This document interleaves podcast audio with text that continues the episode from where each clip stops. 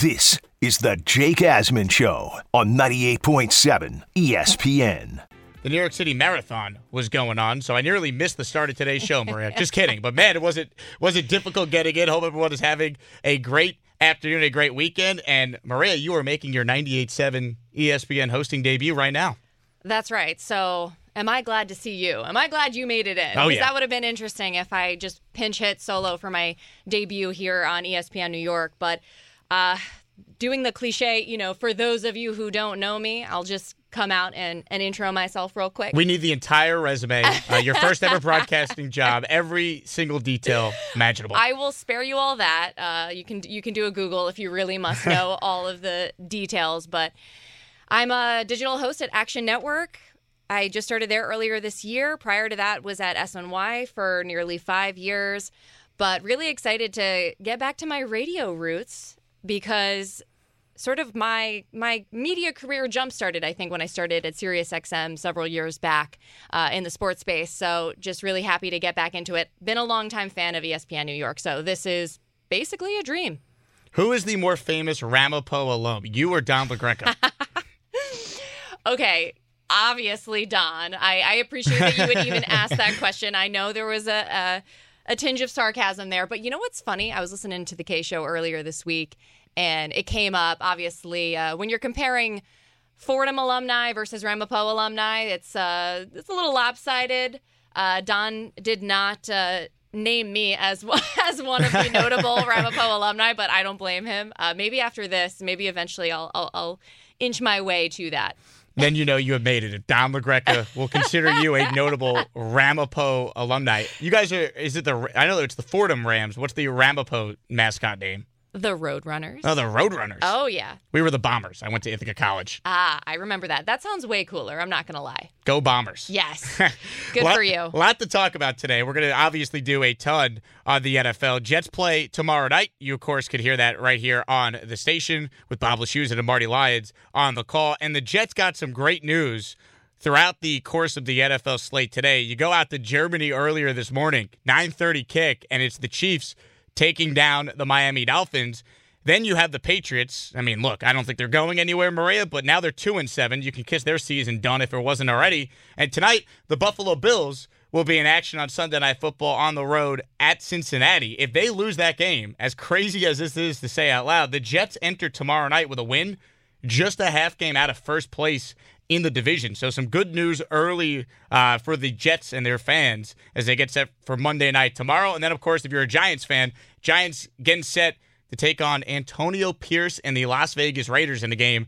That's coming up in just a little bit. So we'll get to the Jets as we go, but we'll start with the Giants, Maria, because look, a lot of people think the Raiders are going to win this game. And think about how crazy that is to say Insane. because we're talking about a team that's been an absolute mess in Vegas. They have an interim coach in Antonio Pierce, and there's a lot of people saying the Giants are going to lose. In fact, I think the Giants are an underdog going into this game, which just tells you how far the Giants have fallen from a team that was in the playoffs and won a playoff game a season ago.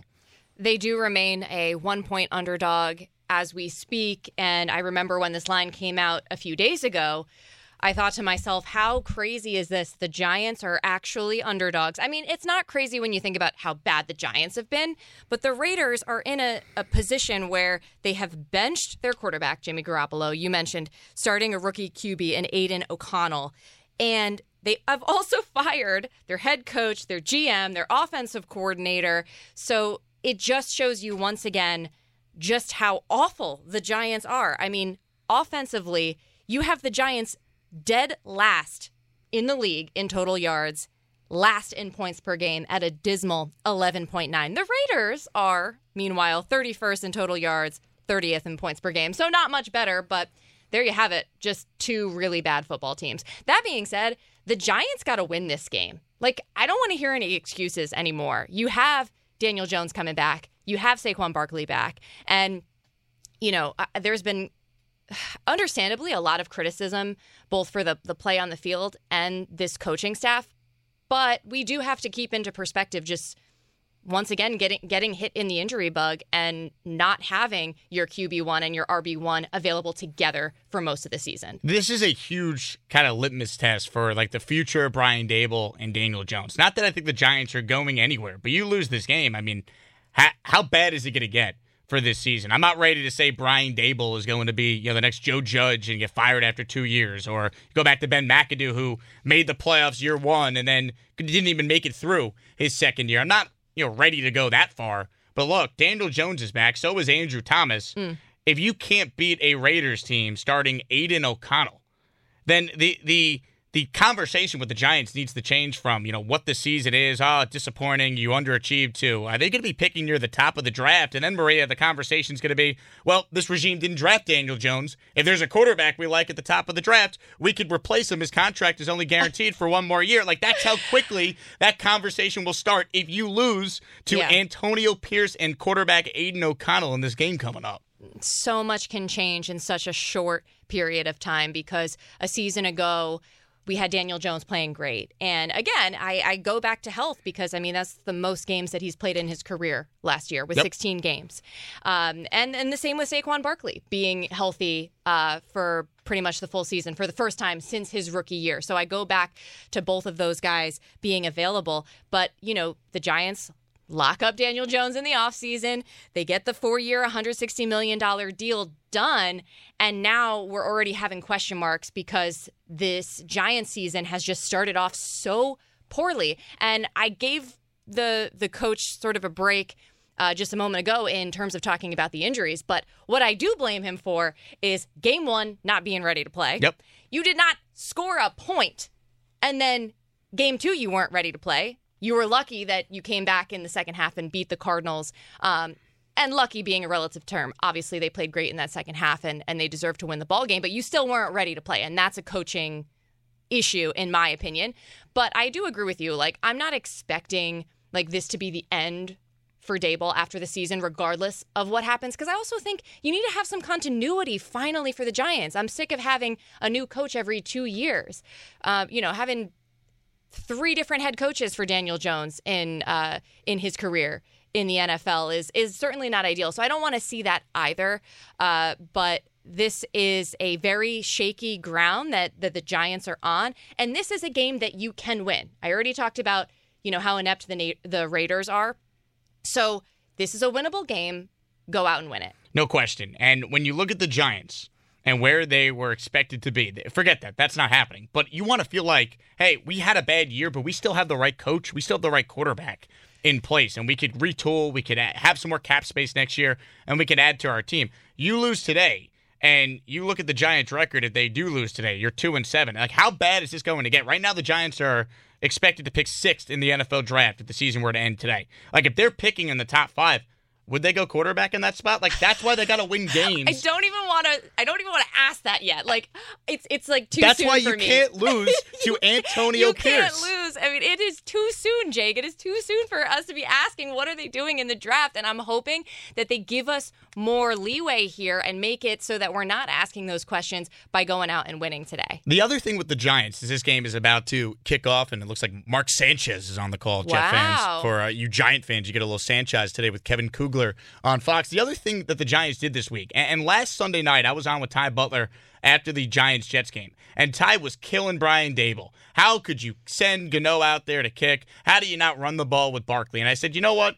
Graham Gano was a Pro Bowler. If Daboll thinks he could hit a 35 yard kick, which is essentially two yards longer than an extra point, I'm good with it. He hits the kick, and the Giants, they win the game.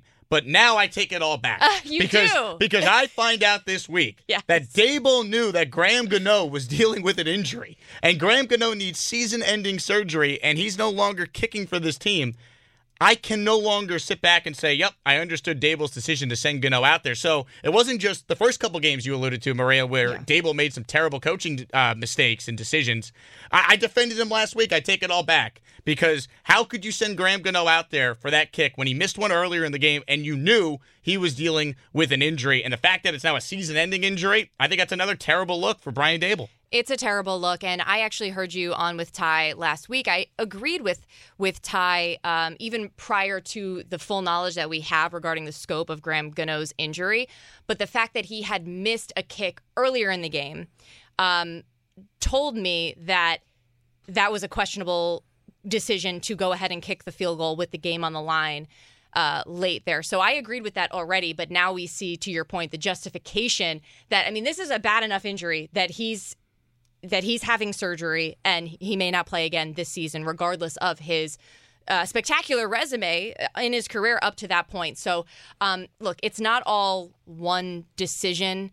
And we have to remember, too, that last season, the Giants were impressive. I know they exceeded expectations, but they were still hanging by a thread at some points. I mean, let's not like talk about that last season like it was so incredible. I know he made a lot of great in-game coaching decisions. They were what, 9-7 and 1. Again, you you deserve uh, credit for winning a playoff game, but we talked all last year about that receiving corps being shorthanded. They didn't do much to address it in the offseason. Nope. They bring in Darren Waller. He's hurt. And are we that surprised that he's hurt given the fact that he missed uh, quite a few games the last two seasons? So you didn't do a whole lot to address that depth. I questioned how Waller was being used anyway. Uh, before the last couple of weeks, he was finally starting to get his stride, so it was really, really a bummer to you know for Giants fans to see him go out last week. But you know, we were, I think, foolish to expect you know a, a big progression from last season based on the fact that last season wasn't you know it was fine but it wasn't all that great when you really think about it So the hope was, hey, we give this guy the money and Daniel Jones, and he now with a little better weapons around him, another year in this system, he would take a big step forward. And he just hasn't. And I understand part of that is the offensive line, part of that is he went down with an injury, but still. I, I think it's a fair conversation to have, and Giants fans are going to start to have it, especially if they lose today. Is he the guy we can win with big picture? And I, I think at some point, this is what Daniel Jones' fifth season in the NFL. At some point, when we could say we still don't know what the guy is, Maybe that's the answer that he's never going to be a franchise quarterback. He could be good, you could win games with him, but if they're picking at the top of the draft, it wouldn't shock me if there's a lot of Giants fans that want to see this team go quarterback. And that's why a game like today is so big for that conversation. If the Giants fall to 2 and 7, you are going to start thinking about the draft. 800 919 3776 800 919 ESPN's the number. My name is Jake Asman. To my right is the great Maria Moreno making her debut right here on 98.7 ESPN. We got a lot to do. The late window games are kicking off as we speak. I had the chance to catch up with Cowboys legend, Pro Football Hall of Famer Emmitt Smith. Talked a little Jets with him, talked about his NFL rushing record. You'll hear parts of that conversation coming up at 5 o'clock. We got Herm Edwards, former Jets head coach, ESPN NFL analyst, joining us tonight at 6 o'clock. Lot to do. We'll talk Jets Chargers and take your calls as well. Keep it right here. Jake Asman and Maria Moreno with you till 8 right here on 98.7 ESPN New York.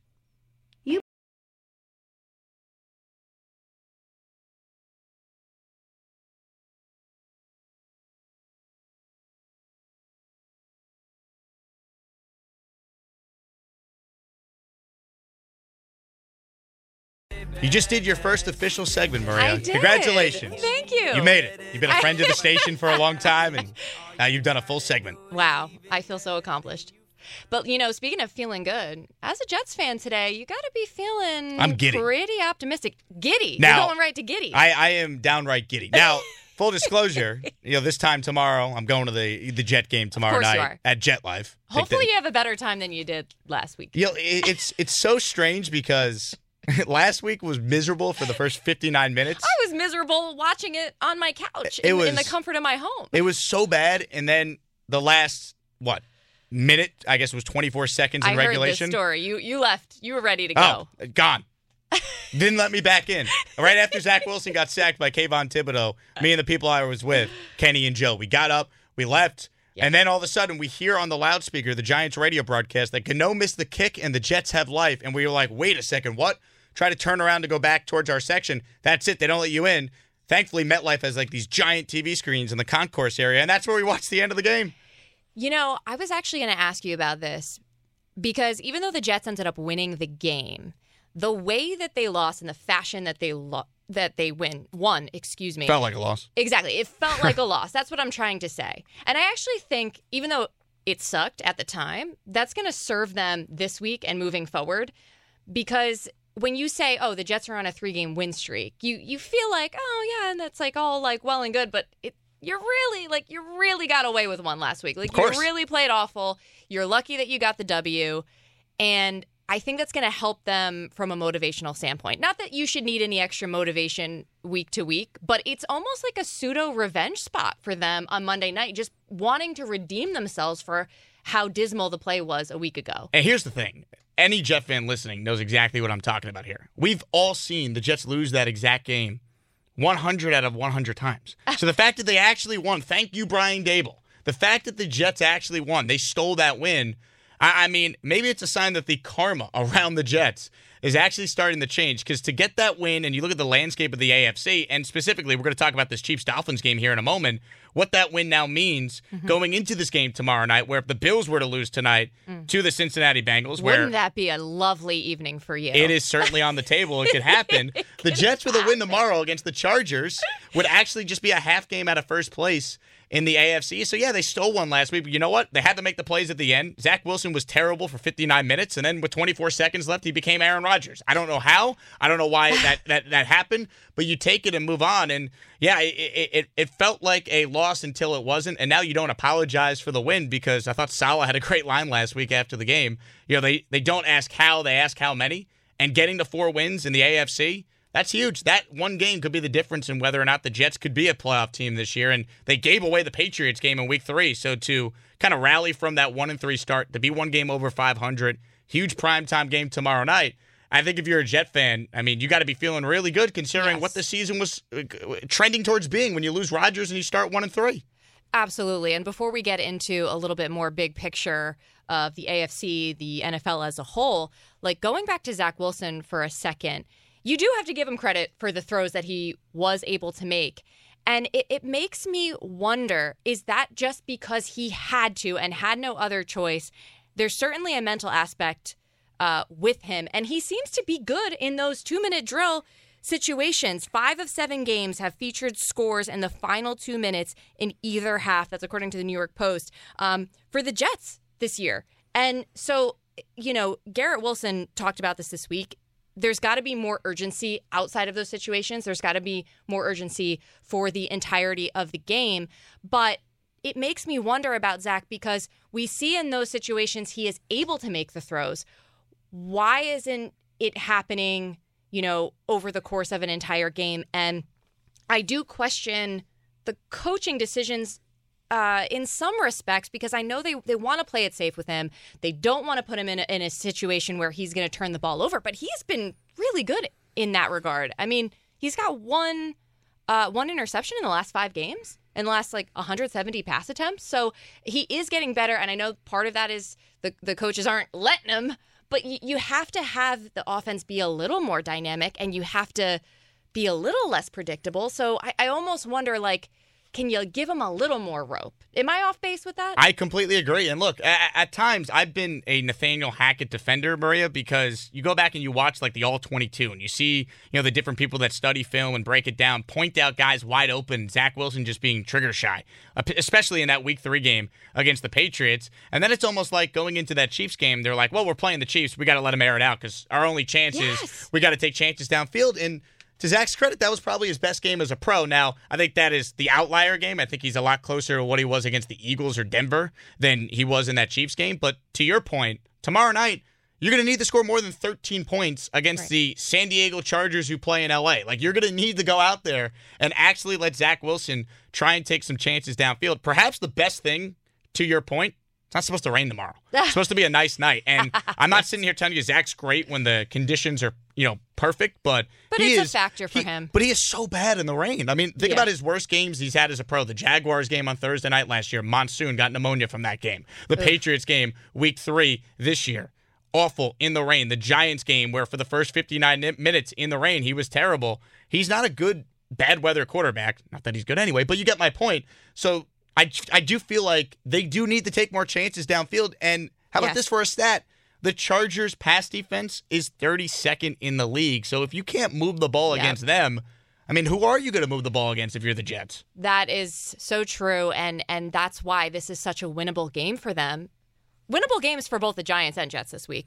Uh, but yeah, I, I did hear another thing Garrett Wilson was talking about was like just trying new things. And when you look at the Jets on third down, last in the league, converting 23% of the time, uh, something's got to give. And like the next closest, by the way, is Cleveland at 31%. uh, actually, so that's bad. in red zone scoring. I mean, So- they're so dead last on. in the red zone and third down Yes, third down 23% of the time, red zone scoring 26% of the time. So those are the the moments where you need to mix it up in order to make a play and to, you know, move the chains and actually um, come out of these possessions with with scores, whether it be a field goal or a touchdown. But that is something that I'm really curious to see on Monday night. Are we going to see a little bit more of what we did when Zach Wilson played against the Chiefs? Because I actually watched back highlights of that game. I'm trying to figure out what did the Jets unlock with Zach Wilson? Well, that was why- actually Aaron Rodgers and Zach Wilson's body that night. And maybe that's what you saw. Stop. We- How dare you. He's never looked that good. I mean, hey, look, I'm rooting for him. People people accuse me of being a Zach Wilson hater. There's nothing I want more than for him to play great, but it's just that's that's what that was. That was an outlier game. That's not who he is. That being hmm. said, That being said, he is capable. yes, and they need to let him try and take more chances downfield tomorrow night because you're playing a bad passing defense. To your point, Right. Look, at some point, you have to be able to live with a little bit of risk, live with a mistake being made now and again. Look, even the best quarterbacks, we saw it earlier today. We haven't even touched on, uh, you know, Chiefs Dolphins yet. Patrick Mahomes, Tua Tagovailoa, they will make mistakes. The problem is the Jets have such a slim margin of error that it, you know you're too, you're scared. You're scared to, to have a mistake be made, but you you have to sometimes put yourself in that situation um, in order to have a high ceiling and maybe maybe get a little reward from the risk that you're taking. can't coach scared. Got to give him a chance Yes. to make some plays downfield. And by the way, how about this for a stat about the third down offense for the Jets? So it's the worst in the league. You said it right, 23% conversion rate. It is the worst in the NFL over the past 45 years. That's why when I hear the Jets are 4 and 3 and, and they're crazy Jet fans who don't think Robert Saleh is a good coach or he's this, he's that, I'm like, are you nuts? They lost Aaron Rodgers on the fourth play of the year. They're 4 and 3. They've had the most difficult schedule in the league and they're, it's not Saleh's fault that Zach Wilson's his quarterback for the third year in a row. So, Right. I, I mean, they they, y- they got to be better on offense, and I think they actually could could be a playoff team if they go from I don't know historically bad on third down to maybe just bad. Can you just be bad, not historically bad, just bad, and they could win games with this defense? Good point. And you know they do have a run game to lean on in Breece Hall. They do have a great playmaker uh, with Garrett Wilson. I talked about, so it, it's certainly doable. But let me go back to this for a second. Yes. So you are you're a fan of Saleh. I am a Robert Saleh fan. Okay. Expand on that for me. I'm not saying I, I disagree. I, I I'm kind of neutral on him, but I'm curious of your thoughts. Well, this team never quits on him. Every single game, they go out there and they compete. I mean, even at the end of the Giants game, like the old Jets uh, of the past would have allowed Saquon to pick up the first down at the end of regulation, and Zach Wilson never would have even had a chance with 24 seconds left to go make some plays. I, I mean, they have a uh, they have a win over the Eagles, something that the Giants never seemed to do. They went out there down Yeah. 10 at halftime in the game they lost Rodgers opening night against the Bills and came back and won. I just see a guy who has been dealt a bad hand with the injuries and obviously the quarterback situation being the biggest one. And I just see a team that went from the worst defense in the league when he first got there to his specialties defense. And this defense is not good, they're great. And their special teams is awesome. And I just see a, a coach who kind of changed like the loser mentality that the Jets have had. And a guy like Aaron Rodgers even wanted to come here and play for Robert Saleh. So I'm not sitting there saying he's Vince Lombardi, but I think there are some Jet fans that are way too tough on a guy who, for now the third year in a row, is statistically being handed the worst quarterback in the league as his starting quarterback in Zach Wilson. Fair. Look, I, I totally agree with you. I think uh, some of the wins that they've had this year and the cir- circumstances that they've had to deal with um, point to what you're saying that he that he is a uh, a competent head coach, and they certainly on the defensive side of the ball. I mean, you, you've seen you're seeing his expertise. You're seeing why he was brought in. So uh, certainly in a position. I mean, we've we've been talking about it, but come Monday night, they could be in a, a decent spot. Gotta win tomorrow night. you gotta win. We'll take some of your calls coming up 800 919 3776. We mentioned it. The Dolphins continue to not beat good teams. Shocking. I know Chiefs win in Germany, so that's good news for the Jets. So we'll mention that as well. Keep you up to date on all the games going on. Not a good start for the Giants, who are already down 7 to nothing. They went 3 and out on their first drive, Maria. And then the Aidan O'Connell led Raiders go right down the field for the Wow. game's first touchdown. So five minutes to go in the opening quarter. Raiders lead the Giants seven to nothing. We'll keep you up to date on that and all the other games going on. She's Maria Moreno. My name is Jake Asman. It is the Jake and Maria show with you till eight o'clock right here on 98.7 ESPN New York. This Emmitt Smith, Pro Football Hall of Famer. You'll hear the conversation we had with Emmitt coming up at the top of the hour. But Maria, I hear that, right? And the narrative that they don't beat good teams. Is it a narrative if it's true? They've lost six straight games to teams with a winning record. They're 6 and 0 versus teams with a combined record of 13 and 33 this season. Like they do not have a good win. They got beat by the Chiefs. I know they made it a game late, but they were down 21 nothing in this game. They got beat by two scores by the Eagles on Sunday Night Football a few weeks back. And obviously everyone remembers the beatdown they took by the Buffalo Bills after they scored 70 points the previous week against the Broncos. So I'm not going to sit here and say the Dolphins aren't a good team. They are. But we anointed the Dolphins as like the in team this year. They're right there with any team in the NFL. And right now they're just not. Until they beat a good team, I have serious doubts on just how good this Miami Dolphins team is. you aren't gonna call them a bad team, but you are gonna call them frauds. I'm going to call them fraudulent because the way they were being talked about was as if they are a legitimate Super Bowl contender. And last time I checked, to win a Super Bowl, it requires you beating some good teams in the playoffs to even get to the Super Bowl in the first place. I saw your tweet earlier. I was worried I might have to, you know, hide from Dolphins fans if they came back and won the game, but I stand by it. They are fraudulent. So I'm going to stop short of calling them frauds just because you talk about like they don't have a good win. And I think that's hard to say in this league. A win is a win, and it's hard to stack wins in this league. And any team can lose to an opponent, I think, on any given week. I mean, look what happened to the Chiefs last week against the Broncos. I know Mahomes was sick, but still, you know, teams are going to be ready to play and particularly against the very good teams because they want to get up for those games. Um, and so if you're not on point, you're going to lose. And so, yeah, okay, they haven't they haven't beaten the Chiefs. I think Or the Bills, or, the Eagles. or the Bills, or the Eagles. But I think what we're finding out is they're maybe not title contenders. They're maybe not the class of the league quite yet, but they're still a pretty darn good team. They're a dangerous team with a very explosive offense. Now, I think you can get in- into trouble sometimes when you have an offense that they do that is very reliant on the deep threat, kind of like, you know, being too reliant on home runs in baseball or the three ball in basketball. Like, there's some volatility there, but they're also very dangerous in that respect. And um, I mean, you saw, you started to see it a little bit today in the game. It's funny because I saw your tweet calling them frauds before the half. and I was getting ready to respond to you. You still think they're frauds? Because I thought they might come back and win. Look, you I get it. You love the Dolphins. Obviously, your uncle is Dan Marino, right? We Will understand. you stop perpetuating rumors? People are really going to think I'm related to him. I am not, by the way. Marino, no relation, but be careful with that, Jake, because sometimes people get mistaken. but no, I have no affiliation with the Dolphins. I'm not a Dolphins fan. Um, I just think they're overrated, and, and it, it drove me crazy fair. that people love Mike McDaniel. He's the greatest coach since sliced bread. This and that, and and then it's like people just dunk on like Robert Saleh, like he's some like terrible coach. Like last I checked, the Jets have a win over the Eagles. Miami doesn't. They have a win over the Bills. Miami doesn't. You. You're Like, getting heated. I'm just saying, like the In Dol- defense I, I, of your I- Jets. I have no choice because I just I hear the the, the storyline about how great Miami is, and they're a good team. Don't get me wrong. Sure. Like uh, is having a phenomenal year. Tyreek Hill is incredible, but like the fact of the matter is. When they play a team with a losing record, they average more than 35 points per game. This year, against teams that have a winning record, so that'd be the Chiefs, the Bills, and the Eagles, I think they scored an average of 17 points in mm. those games. So there's something to be said Right. where when they play a good team, this is not this historic offense that everyone was anointing as like the you know the greatest show on turf part two. Look, that's totally fair. Look, they, they, they certainly have a competent offense. Um, they've struggled against the better teams and particularly the better coach teams. And I think you're also seeing with them a bit of a case of like, okay, uh, top offense in the league, but like the defense doesn't really scare you.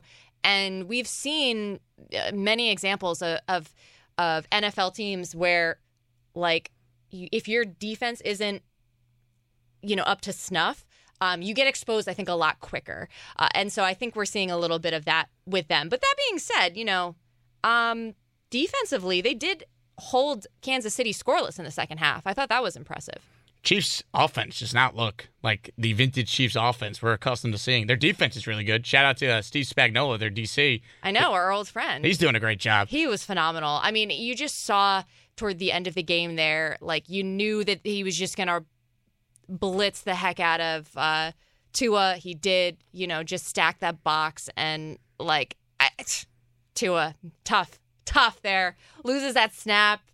No bueno. Long flight back to Miami from long, Germany. Long flight. But uh, okay, so they might have a, a, few fraudulent tendencies. I'll give you that. All right. But I'm, I'm not ready to say they're frauds. I don't right. think that's fair. So you're saying like half fraud, and I'm going full fraud. Some uh, some mild fraud. You can't be half pregnant, but you could be half fraud. And that's that's where you're at with the Dolphins, Maria. She's Maria Moreno. My name is Jake oh, Asman. 800 919 3776. Our conversation with Evan Smith is coming up at the beginning of next hour. But let's go to the phones right now. Let's go to Bart and Bethpage. Bart, you're first up today. You're on with Jake and Maria. What do you got for us? Jake and Maria. Jake, my brother, my brother, my brother. What's up, Bart? Great seeing you. It was great seeing you the other day. I just used the Gus Buster umbrella to block the wind from a Giants fan who says that I'm delusional. it worked. Tell your dad it didn't explode because there was a lot of air. I'm so excited. I'm going now tomorrow. When I saw you, I wasn't going. I was with my son and stuff. When I saw you guys, uh, you guys are doing a great show, by the way. I'm really enjoying your uh, your guys' commentary. Thank you. Um, it's excellent, and uh, I'm so looking. We we just last minute got tickets so excited for tomorrow. I think what's going to happen is our offense is going to finally catch up to the defense and special teams. I'm not talking about it being an A plus. I'm going for a C, C minus offense, which would give us like two touchdowns and a field goal, and I think that would do it with our mammoth defense. What do you guys think? Bart, thank you for the call. I, I I'm with you. I mean, the Jets' offense, Maria, does not need to score 24, 27 points for them to win most games. If they could get two offensive touchdowns, and right now I think they're averaging 1.3, which is just abysmal. If they could get two offensive touchdowns, a couple field goals from Zuerlein, with this defense, if you score at least 20 points, you should be able to hold most teams to under that, and that should be enough to win. I think what's maddening if you're a Jets fan is you're four and three, but you're waiting for the other shoe to drop because this offense scoring less than two touchdowns a game is just not sustainable. Like as great as the defense is, it's unfair to them to expect them to be perfect, which they nearly have been for most of the year, game in game out. Absolutely. They've given the Jets a chance to win every ball game um, in spite of the offense. And and we mentioned it before, being last in the league in red zone scoring and on third down. If they were not last, if they were not dead last in those categories, if they were just a little bit better in uh, converting those situations, they'd be all right. Can you go from historically bad to bad, as I said earlier? Like they're 23% on third down, the stat you gave, and then we looked it up. It's the worst in 45 years. Yeah. Like, can you go from being the worst in 45 years on third down to just being just being bad, like just bottom being three, mediocre? I that mediocre might be enough to win the division, and, given what's happening and around our them. friend that just called in, by the way, who I met at a uh, listener event on Thursday night, by the yeah, way. Yeah, very cool. I mean, he was talking about he's hoping that the offense is like, what did he say, a C plus or a C minus? I mean, that's the that's, that's what the we're hoping for. I, we are tortured Jet fans, Maria. That's the problem. I know, I know. Like you, you see how crazy I go during these games. Like the problem is, like that's why we, we're just we're starving for any sort of competent quarterback play. That's why there's so many Zach Wilson defenders in the Jet fan base because it's like they won the game and it's like, well, he didn't play well, but you, right. you're just excited he played well enough for you to win. It just if he could just be mediocre, I feel like they're going to win more games than not and be a 10 plus win team and go to the playoffs. They all know that that was a win on paper, but it didn't feel like a win, didn't look like a win, and uh, as far as they're concerned, probably wasn't a win. Um, and so that's going to just add fuel to their fire, and I think really, really put them um, in a motivational, uh, advantageous spot come Monday. Can the Jets go to the playoffs with Zach Wilson? We'll ask Emmitt Smith that question. Spoke with Emmitt earlier. You'll hear part of that conversation on the other side. Keep it right here. She's Maria Moreno. My name is Jake Asman. We are with you till 8 o'clock. We'll get back to your calls after that. Keep it right here. You're listening to 98.7 ESPN New York. So, yesterday I had the chance to catch up with Pro Football Hall of Famer Emmitt Smith and got a chance to talk to him about the Jets and Zach Wilson. So here's the conversation. Well, part of the conversation, I should say, with the legendary Pro Football Hall of Fame running back Emmitt Smith. Joining us right now is one of the greatest football players of all time. He is in the Pro Football Hall of Fame. He is the NFL's all time leading rusher. The great Emmitt Smith joins us right now. Emmitt, always great to catch up. Usually it's at a Super Bowl, so great to get you this time over the phone and, and talk some football with you. Hope all is well. all is well. All is well. How you doing? I'm great. So let me ask you this, because you know, just the other day I saw it was the anniversary of you breaking Walter Payton's all-time rushing record, and now I read today that you have held this record longer than Walter Payton ever did. I mean, has that sunk in? What is it like having this record for as long as you've had it now? Well, it's cool to know that you've done something on the planet that no other man has ever done. Uh, Walter himself was a legend, and it still is a legend in my mind. Um, I'm, I'm, grateful for for for him and for him setting a mark that that that challenged a player like myself and many other players gave us a gave us a a, a star to shoot after, and uh, I'm just fortunate and blessed to be able um, to have accomplished that mark, add to it, and and, and for it to be standing to this day um, is a is a tribute and a testament to not only my teammates my coaches and everything else, but the hard work that I put in, uh, the focus and dedication and commitment to excellence that I put in as well uh, with uh, so many other people that have helped support me throughout the, my whole entire career. So I'm honored that the record is still standing. Uh, I look forward to still standing for the next 10, 15 more years. and uh, we'll see what things are then. You know, it's funny because you know, I've argued on the radio before. That to me is an unbreakable record at this point, at least currently how you know the NFL is played, where you don't really have you know the Emmitt Smiths, the bell cow running backs that get the ball as many times. It's always you know running backs by committee nowadays. Yep. Do you look at it that way, Emmitt? Do you think this is a record that maybe no one will ever break? I mean, uh, the way things stand right now, it's gonna be a it's gonna be a little longer. It's gonna be a while longer before someone breaks this record. But I, I've always said to people, if a human did it before, a human can come back and do it again. And so I would never say never. The question is when, where. I don't know where I would be. I don't know when it's going to happen, but I hope someday, if it does happen, that I'm around to witness it and experience it, so I can see the joy on that individual face, like like I was happy when I broke the record. Pro Football Hall of Famer Emmitt Smith is with us here on 98.7 ESPN New York. Jake Asman with you. When you were a, a, player, Emmitt, obviously you're focused on winning games, and you, of course, part of some iconic NFL teams with the Cowboys winning championships. But personal stats, a record like that, at what point in your career did you realize, hey, maybe I'm on pace to actually break this this record that Walter Payton has had? Well, one, as a as a player in your in your career is moving on right along. Once you creep over ten thousand yards, then you put your sights on the next 5,000. What does that look like and what do I need to do to get there? But once you get to 15,000, it's like, okay, I'm about 2,000 yards away, uh, 2,700 yards away to be exact, uh, to catching Walter Payton. And by that time, you have to look at what year in the league am I now and where would I be at in the next four or five, maybe 7,000 yards after you crap, creep over 10,000. And so um, you, you're always trying to, if you are measuring yourself against something, you measure yourself against time, number one, and where you are in the process of time, and how good your team will be, and how effective you are once you creep creep over 30.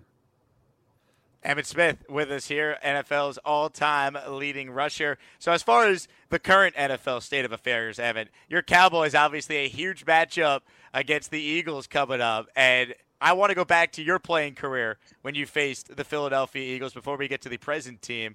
What are some of your fondest memories going up against the Philadelphia Eagles in that heated rivalry? Well, it was always tough. I mean, I can go back to 1990. We played the Eagles in Texas Stadium. My first time ever playing against the Eagles. They had Jerome Brown, uh, Reggie White, Seth Joyner, Clyde Simmons, uh, uh, Golic, Byron Evans, Wes Hopkins, um, Eric Allen playing cornerback, Ben Smith playing cornerback, and Andre Waters, I believe, was playing in the secondary as well. And Buddy Ryan had that 46 defense. and they sacked Troy Aikman 11 times that day, 11 times in one game, and it was the most amazing, one of the most amazing things I've seen, and but it made us better. It made us better because the next year we got better when Norv Turner came in and we became more competitive. And uh, Reggie White got mad at me one time because I broke one of his tackles. And uh, after the game, he came up to me and said, Don't you ever do that again to me, Rook. and, and, I just laughed at it, but he laughed at it too and gave me a big hug. And we we started to force some level of relationship and some level of respect there as well as football players. And so um, it was always a battle though with Philadelphia, always, and their fans are the absolute rudest people on the planet.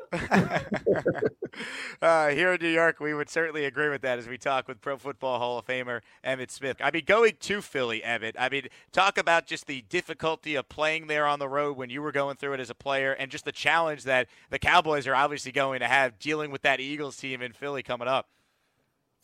Well, it's going to be a challenge because the Philadelphia Eagles are a couple plays away from becoming Super Bowl champions and with the upgrades that they've had on the on the defensive side of the ball this year, the defense just got tougher, and so it's going to be a challenge. And and I and I tell you what, the Cowboys are looking to create a measuring stick in terms of where they are, who they are, and what they want to become. This week is going to present that challenge again. Now we failed the first te- test, and the first test was against the 49ers. And so now we got got got our second shot at it. And to become a great football team, you at least got to match the energy and the the play against the Eagles. If you could do that, I don't care if you lose the ball game by three, but you play well enough to where you have the confidence that yes, we can do this. And we just got to eliminate certain things. And that's what I'm looking for the Cowboys to to to move forward. Emmitt Smith, Pro Football Hall of Famer, with us here. Have to ask you about what we've seen from the, the Jets and the Giants because they played maybe the ugliest football game that has ever been played this past week, and the Jets were able to kind of steal a win where they didn't play well. And here they are after losing Aaron Rodgers on the opening drive of the season, Emmitt, and they're four and three, led by a great defense and an outstanding running back that I'm sure you've seen play up close, Breece Hall. Your thoughts on this Jets team is how they're winning with defense and a running game. Is it sustainable? Is it good enough to get them into the playoffs when it's all said and done with Zach Wilson as the quarterback? It's good enough to get them to the playoff, but I don't know if it's sustainable with Zach Wilson at the quarterback position. Now, Zach Wilson can grow with all of this PT that he's getting, and it's up to the coordinator to simplify the offense so he doesn't have to make a lot of different reads, but he has to Zach Wilson has to progress as a quarterback in order for that team to become a very dominant team, especially with the running game. And this is what I will say. We can talk about devaluing the running back position. The reason why you have a solid uh, have four three season is because you can run the football, and you are running the football, and you're taking a lot of pressure off of Zach Wilson. So the best the best protection for a quarterback is a solid running game, especially a young quarterback that needs to mature and needs to grow into that position as the leading quarterback for that team. That's why you have a running game. So the value of a running back is much greater than most people want to give it credit for. Without that running game, the Jets probably will be two and four versus four and two. Does it bother you when people say, hey, running backs don't matter? You know, the position's been devalued because, as you pointed out, every circumstance is different. I can tell you, Emmitt, as a Jet fan, without Breece Hall, you're right. The, the Jets would not be four and three right now. They'd be under 500.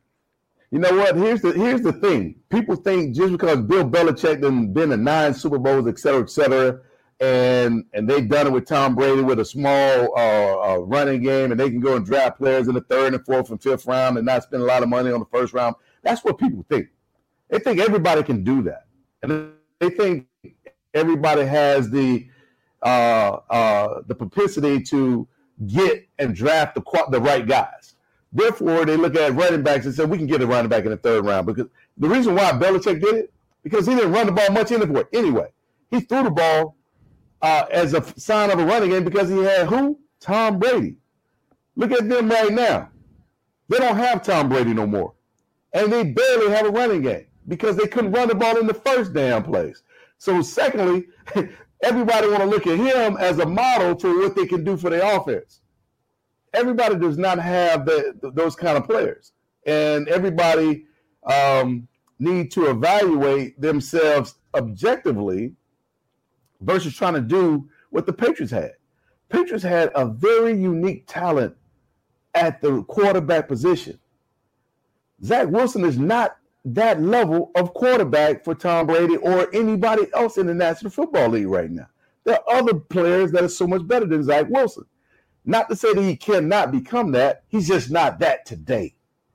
And therefore, you have to turn around and hand the ball off to a guy that's very capable, or a couple players that's very capable of carrying the team and shouldering the load and let Zach Wilson throw the ball to Garrett Wilson and a couple guys and not make a lot of mistakes and lean on your defense to win games. That's the formula for the Jets right now. Emmitt Smith with us here, and he's joining us on behalf of Emergent to help raise awareness of Narcan nasal spray and the dangers of opioid overdose. Emmitt, this is a great cause that you're involved with here. Can you tell our audience all about it?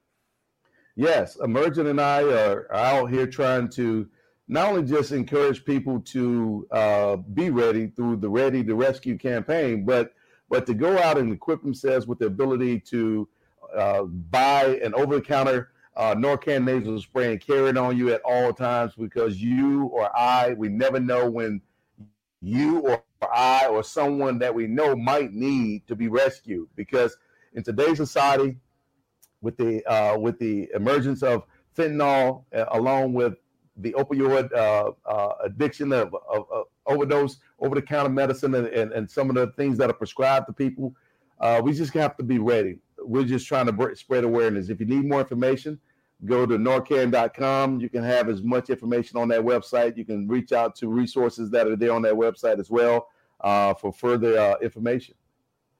Final question, Evan, because I saw the great commercial of you putting back on the Cowboys jersey and trying to go out there and play a little football. Let's say Jerry Jones calls you up it's Super Bowl week. Tony Pollard unfortunately suffered some sort of injury. They say, Emmitt, we need a goal line back. Can you give us one run at the goal line? Can you give the nope. Cowboys that one play? Nope. Nope.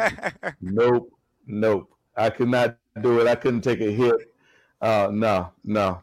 My son could probably hurt me right now if he hit me. the great Emmitt Smith has been our guest here at 98.7 ESPN New York. Joining us, of course, once again, you heard him just say it on behalf of the Narcan nasal spray. Once again, visit narcan.com for more information. Always great to catch up, Emmitt. Thanks so much for your time, and we'll talk to you soon. Thank you. Thanks again to Emmitt Smith for being willing to tape a conversation with us that we did yesterday and, of course, played – on the show just now. We got some major news involving the New York Giants. We're going to take a quick break and get right into it. It is not good for Daniel Jones and the Giants. We react to that next here on 98.7 ESPN New York. This is the Jake Asman Show on 98.7 ESPN. It looked like you were going to play a song where the lyrics were I'm feeling good as we're about to talk about a non contact injury for Giants quarterback Daniel Jones. Is that what just happened there? Did you realize what you were about to do and tried to correct it on the fly? Uh, I realized that because I played that song earlier today, so that was why. Well, Just want to make sure there wasn't the, a hidden um, message in there. Song I did play was probably not any better, but still standing. No. I'll give you some credit for that one. Okay, I'll take it. Daniel Jones appears to still be standing, if you will, uh, after apparently suffering a knee injury in the second quarter here against the Raiders, which is not what you want to see. We are no longer feeling good. No. Uh, Daniel Jones, non contact injury. If you look at the play, he takes the snap, drops back, and he just goes down. Like he he then apparently, according to the Fox sideline reporter, told Saquon Barkley on the sideline, Maria, that his knee buckled. He used the word buckled. So, I mean, you're hoping it's not a season ender. You're hoping it's not a serious injury. But now, for the second week in a in a row, here's Tommy DeVito playing quarterback for the Giants, they signed Matt Barkley earlier this week, but they didn't activate him from the practice squad. So the emergency quarterback right now is apparently Saquon Barkley. And DeVito, who the Here Giants did not want to allow to throw at all last week against the Jets. Now they have no choice but to try and let him throw. But obviously, the bigger story being this Daniel Jones injury. We don't know anything yet, so we're not going to speculate. But it didn't look good. His knee buckled. He hobbled back towards the sideline. He's in the locker room right now. We're awaiting an update. But that's the breaking news involving the Giants quarterback who was cleared for contact to play in this game and now is dealing with a potentially serious knee injury. Yeah, just cleared for contact about a week ago with a neck issue. Uh, not his first time having a neck injury, uh, as we know, although apparently they're unrelated. But now uh, the bigger issue at hand is what is this knee injury going to be? And even if it's not uh, so serious that he misses multiple weeks, there's potentially a good chance he doesn't come back in this game. Uh, we'll see what the update is, but uh, right now the Giants have to adjust once again with DeVito.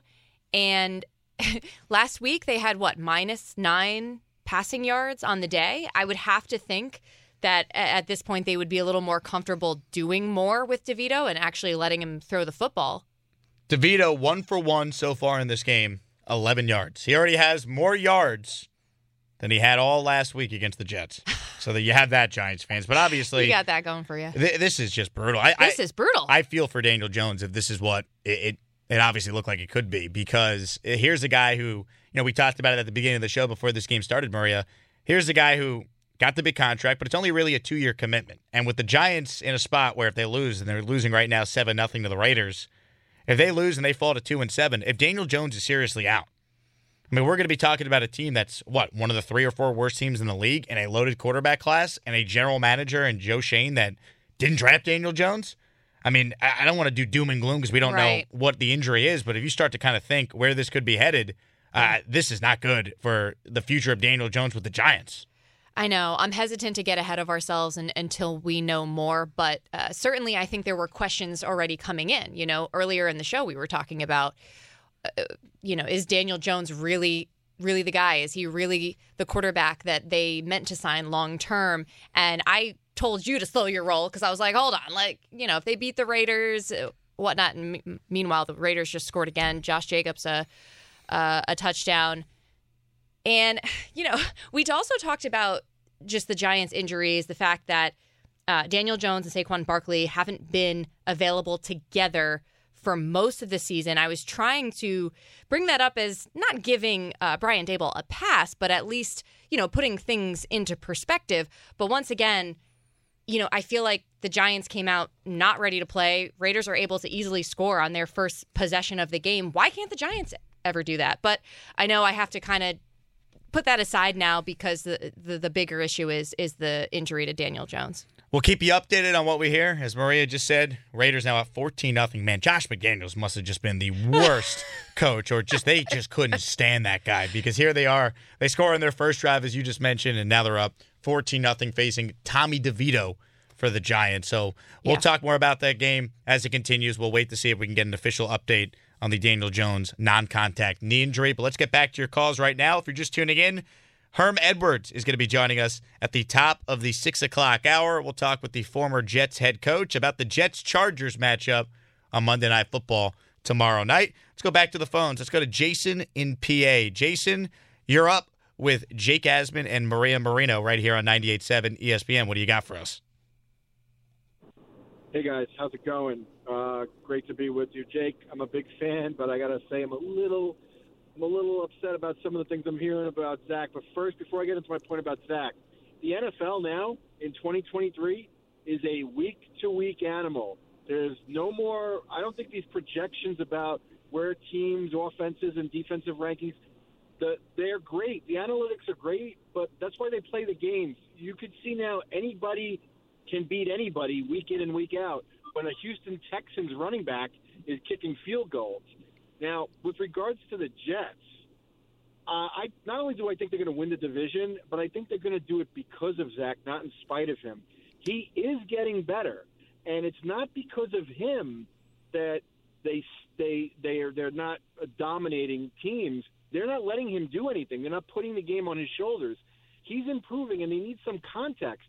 Last week against the Giants, he didn't play great. Well, it was a storm. He had eight drops by his receivers. The Jets are leading the league in injuries. I don't want to hear from other teams. but they're decimated. Their offensive line is decimated. It's Breece Hall needs 15 to 20 touches a game. You need to involve Malik Taylor, Brownlee, Gibson, and you need to throw it to Cook. Split Cook out. This team is is on the cusp. I think if they open up the offense a little bit, Hackett can can get a little bit more creative. Let's put the game on Zach's shoulders and let's see how he does because he's leading the league in comeback wins right now, and he's better than a lot of guys out there right now. Garoppolo's on the bench. Would you rather have Desmond Ridder or Zach Wilson? He's not the worst in the league. Jason, thank you for the call.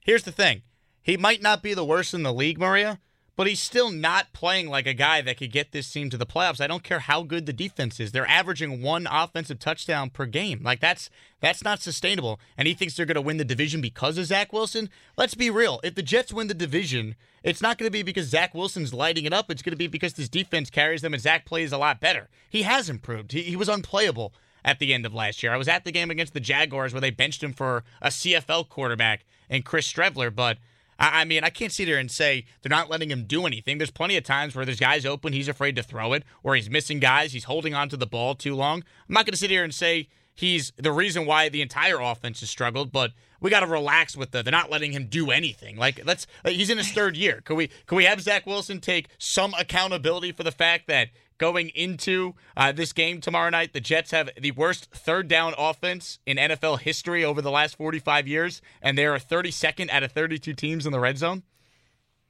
Jake, the truth is that it's somewhere in between. They're not going to win because of him, but they also, I think, can put him in better positions to succeed. And that's what I was saying to you earlier. I do think there is a coaching aspect to it. And um, it's a fine line because you don't want him making mistakes. Um, you don't want to see play that was reminiscent of last season where uh, he was a turnover machine. Uh, and so you are limiting the playbook because of that. But you also can't have a one dimensional offense that's extremely predictable. Once again, we've seen him make big plays, we've seen the ability to make throws and to be. Um, to be precise. And we don't always get the opportunity to see him. I think we could see that playbook opened up a little bit more. And I think you and I are looking for that on Monday night. I think we want to see him get given a little more of an opportunity to make a mistake rather than playing it so safe all the time. So it's somewhere in between. I don't think he's the worst quarterback out there. I think the Jets actually could be in a worse position, which is kind of surprising given what happened in week one and, and losing Aaron Rodgers four plays into the season.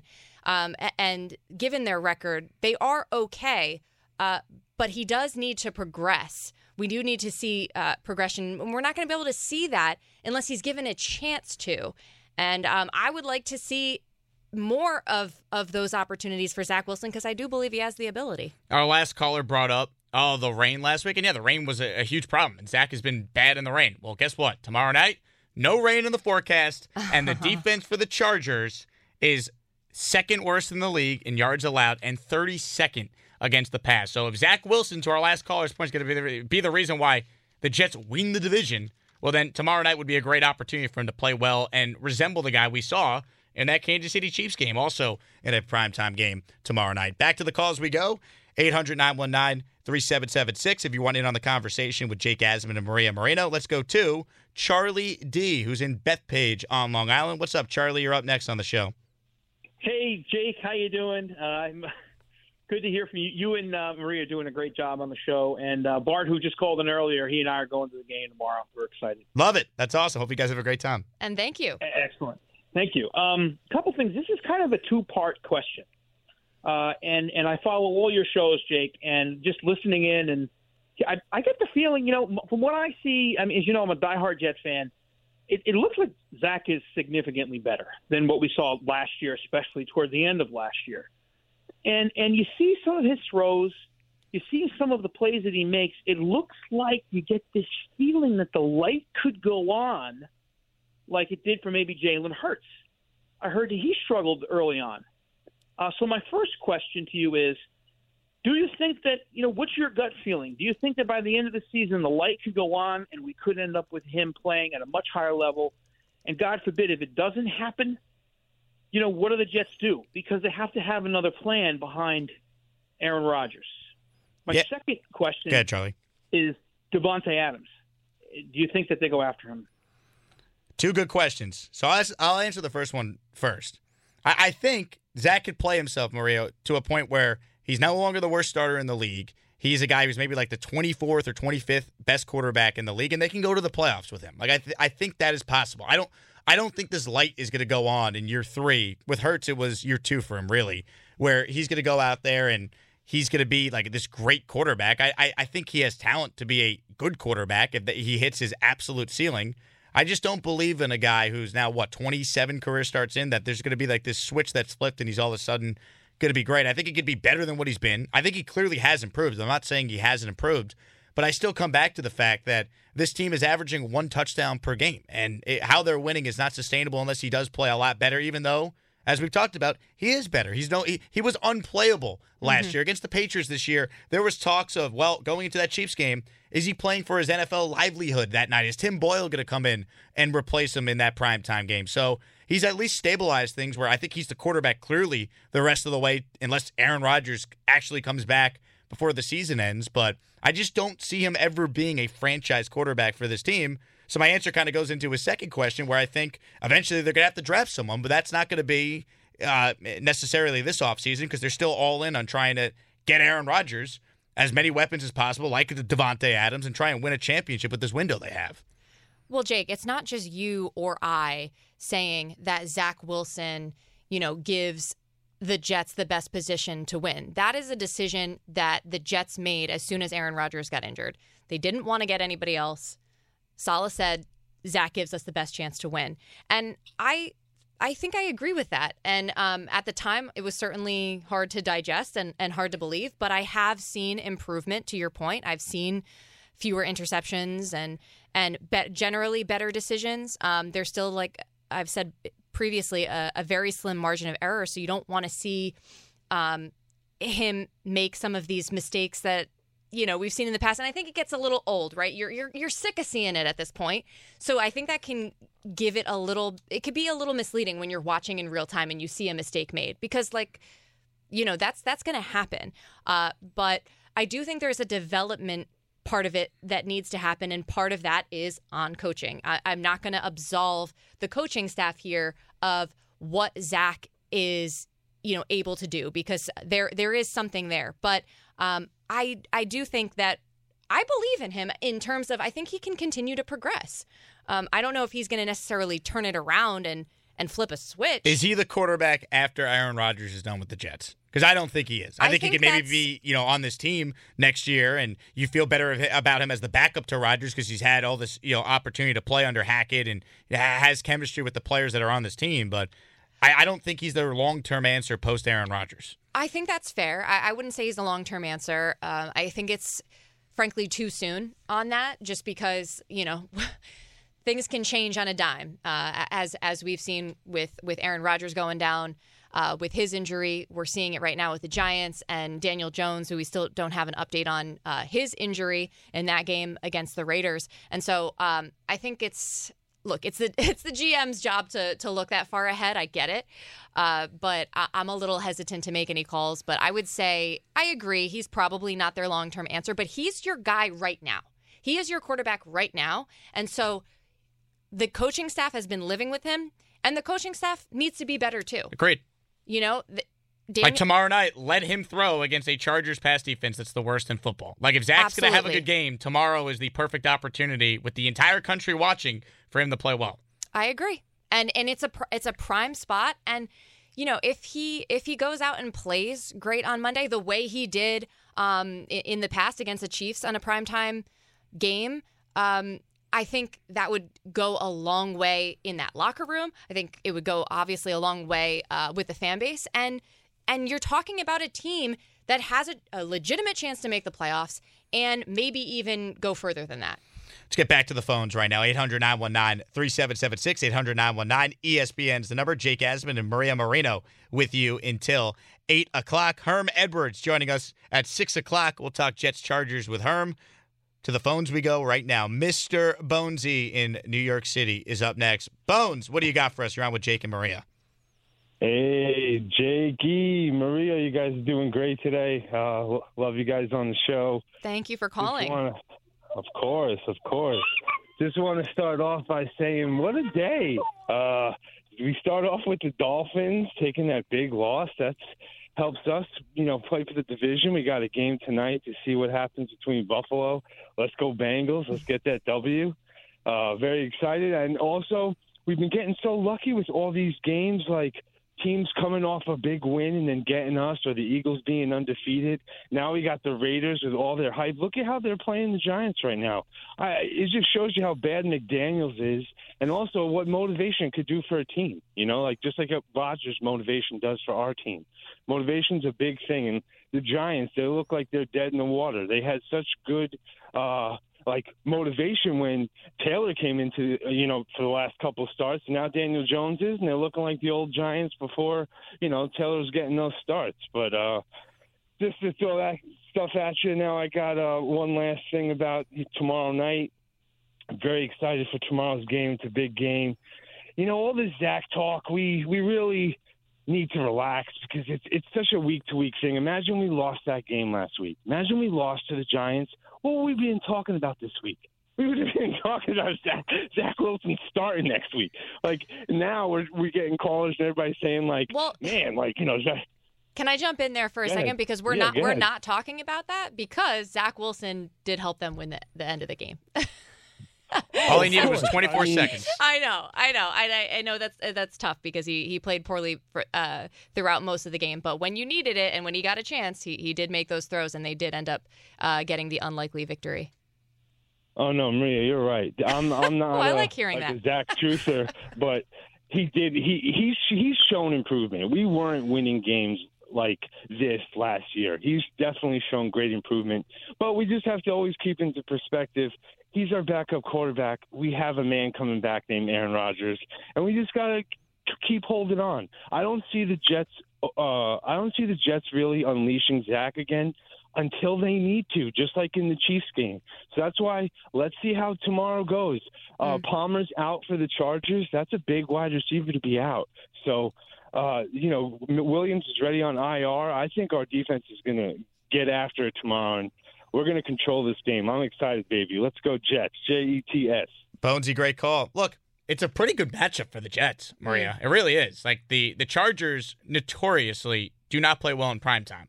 Their head coach, other than Josh McDaniels, was like the other most like scrutinized coach in the league, and Brandon Staley. Now he is the most scrutinized coach in the league because Josh McDaniels got fired this past week. So, like, it, it's a good spot for the Jets. Where, as you brought it up, they basically played so poorly it feels like a loss, even though it wasn't. And you take the win and don't apologize for it. That maybe Sal and the coaching staff could really harp on how poorly they played and get them up for this game on Monday night.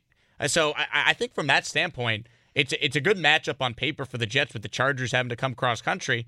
To me, it just comes down to Zach Wilson. Like if he Right. if he plays a decent, clean game, I think this Jets defense is going to force a couple turnovers against Justin Herbert, and they're going to have a great chance to win, like they have in, in all these games this year. I think it just comes down to what version of Zach we see tomorrow night. Chargers are notorious for being in close games, for blowing close games. And uh, you talked about the ineptitude of their defense, particularly their pass defense. So, uh, second worst defense overall, absolute worst pass defense in the league. Uh, and that is a prime opportunity for the Jets and Zach Wilson. And we've been talking about it a little bit throughout the show, but is that going to be a sign for the coaching staff to open up that playbook just a little bit more, maybe let him throw downfield a little bit more, maybe see how he responds? And, you know, our friend, our caller, uh, Bonesy, was talking about motivational spots. And uh, li- like I've been saying all show, the fact that they played as poorly as they played last year and now get this opponent this is a just a prime opportunity for them and they have to take advantage and you know i'm rooting for the kid i, Me I too. want to i want to obviously you want to see zach um, succeed and continue to progress but i i want i want to see him given the chance like truly given the chance and not just all right let's play let's play it safe let's you know try not to make any mistakes and like open up the playbook a touch She's Maria Moreno. My name is Jake Asman. We're with you till 8 o'clock. More of your calls coming up. We got Herm Edwards joining us at the top of the 6 o'clock hour. If you want in on the, the conversation, 800 919 3776. 800 919 ESPN is the number. More coming up right here on 98.7 ESPN New York. This is the Jake Asman Show on 98.7 ESPN. Update on the Giants coming, then we'll get back to your calls. Last night, Maria, I made my debut on the UBS Arena Jumbotron chugging a drink. I'm very Good proud. for you. That was my talking hockey moment for today's show Well done. because the Islanders blew a 3 Yeah. 0 lead and lost in overtime, and I'm not happy about that. You had a much more eventful Saturday night than I did. I'll say that. I mean, you had just celebrated a one year wedding anniversary. You're right. I did. You're you're right. I did. I uh, had a, had a couple celebratory evenings leading up to that, so I guess I was entitled to uh, to a quiet night. But man, you know, I was really looking forward to today in terms of being like, okay, the Giants are in a great position where they're playing a, a team that's in disarray, and and maybe they can come out and do well. And man, the tide has turned, and the I'm just feeling deflated right now. Giants trail 21 nothing now. Tommy DeVito, who came in for Daniel Jones, if you're just hearing the news, suffered a non contact injury. So Jones went to the locker room. We don't know his status. Didn't look good, obviously. Non contact, never good for a quarterback. He apparently told Saquon Barkley on the sideline that he hurt his knee buckle, according to the mm. Fox broadcast.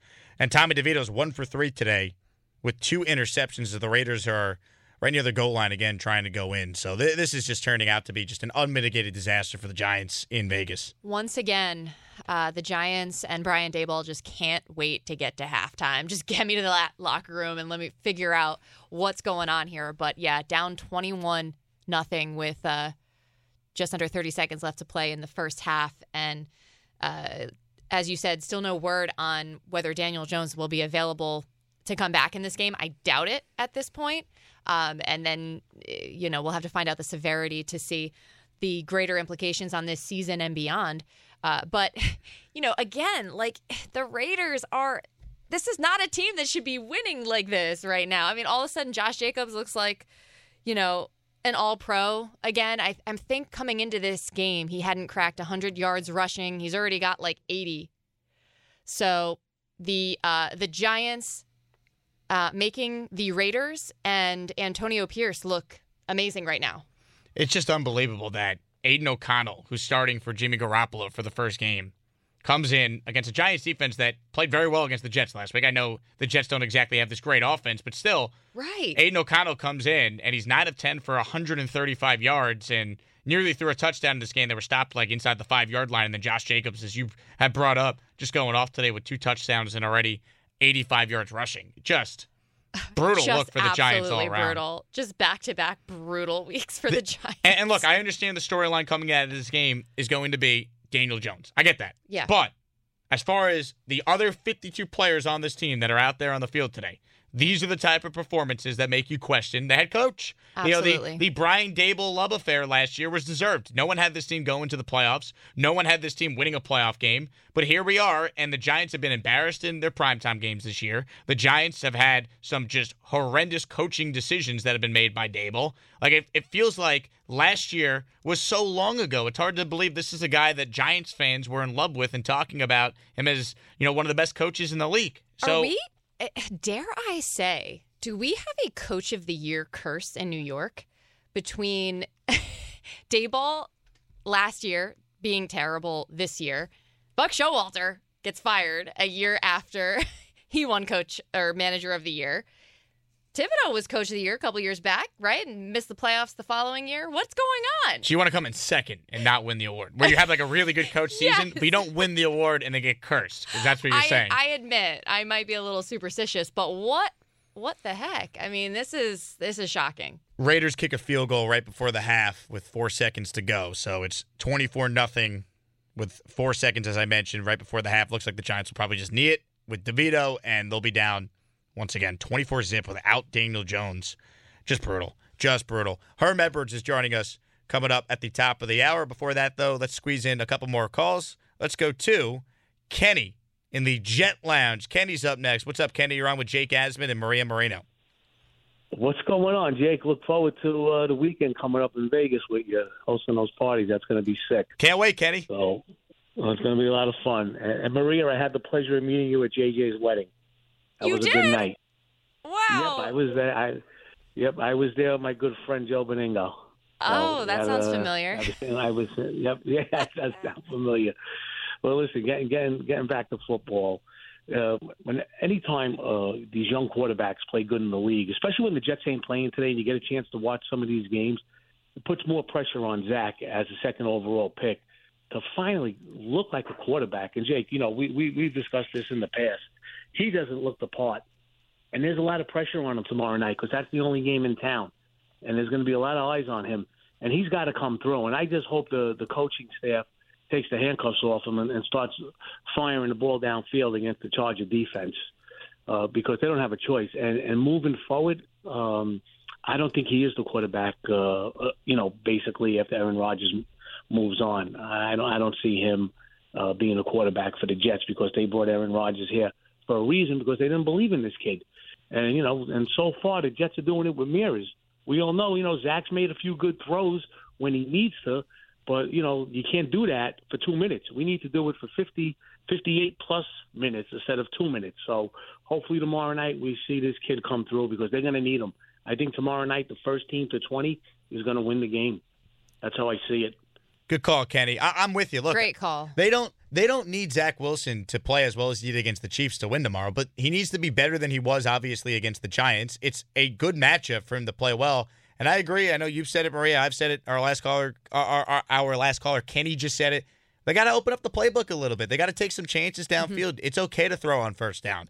Do some more play action. You know, any game Garrett Wilson doesn't get at least 10 plus targets is not a good game plan. You know, Breece Hall's been the Jets' second leading receiver these last two games. Keep going to him in, in that department. You know, keep giving him opportunities. Like what we saw last week, he turns a check down into a 50 yard touchdown score for the Jets, their only offensive touchdown. So they got to be more aggressive tomorrow. The weather, Yeah. once again, I think it's huge. It's not supposed to be nasty. It's going to be a, a, a loud, rowdy environment. You know, the defense will play well. If Zach could take care of the ball and just make a couple plays here or there, they should win this game. I really do like the matchup. It's weird being confident as a Jet fan because usually little scary. I skew negative when it comes to the Jets. That's just my life.